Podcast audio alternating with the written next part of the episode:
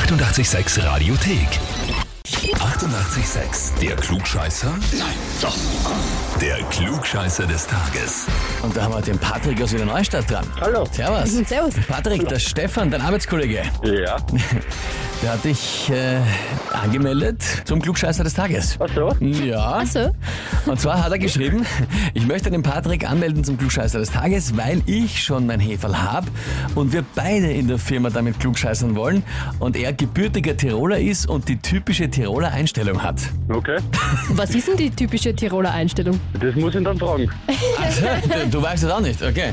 Okay, es dürfte offensichtlich aber was mit einer Besserwisserei zu tun haben oder vielleicht bist du Tiroler, bist du Mensch. Ja, kann schon sein. Hast du den Stefan angemeldet zum Klugscheißer? Nein. Ah, das war jemand anderer. Okay, so keine Rückanmeldung, aber er möchte eben mit dir gemeinsam triumphieren. Na gut, Patrick, ist die Frage, stellst du dich der Herausforderung? Ja, sicher. Ja, sicher, na gut. Sehr gut. Dann gehen wir es an. Und zwar, heute wird Gina Davis 65 Jahre alt, ist eine US-amerikanische Schauspielerin, Oscar-Preisträgerin, hat auch einen Golden Globe gewonnen. Sollte man eigentlich kennen, ist aber bei uns vom Namen her nicht so bekannt. Man hat sie aber schon einige Male gesehen.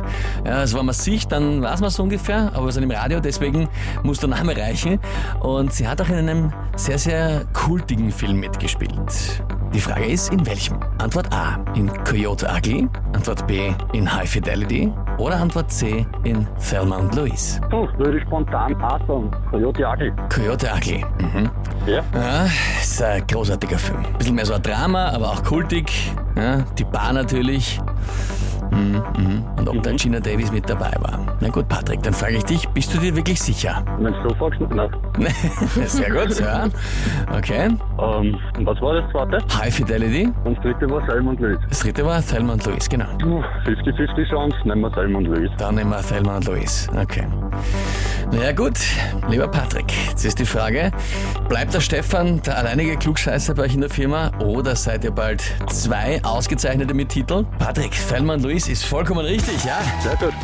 Das heißt, auch für gemacht. dich gibt's jetzt den Titel Klugscheißer des Tages, eine offizielle Urkunde und natürlich das berühmte 886 klugscheißer -Häferl. Sehr gut, danke. Sehr gerne, wünsche mir da viel Spaß damit und liebe Grüße an den Stefan. Werde ich ausrichten. Gut, danke. Ciao, Tschüss, Baba, Baba. Und wie schaut's bei euch aus? Arbeitskollege, bekannter, verwandter, Partner, der immer alles besser war oder zumindest glaubt es besser zu wissen? Dann anmelden zum Klugscheißer des Tages, Radio 886 AT.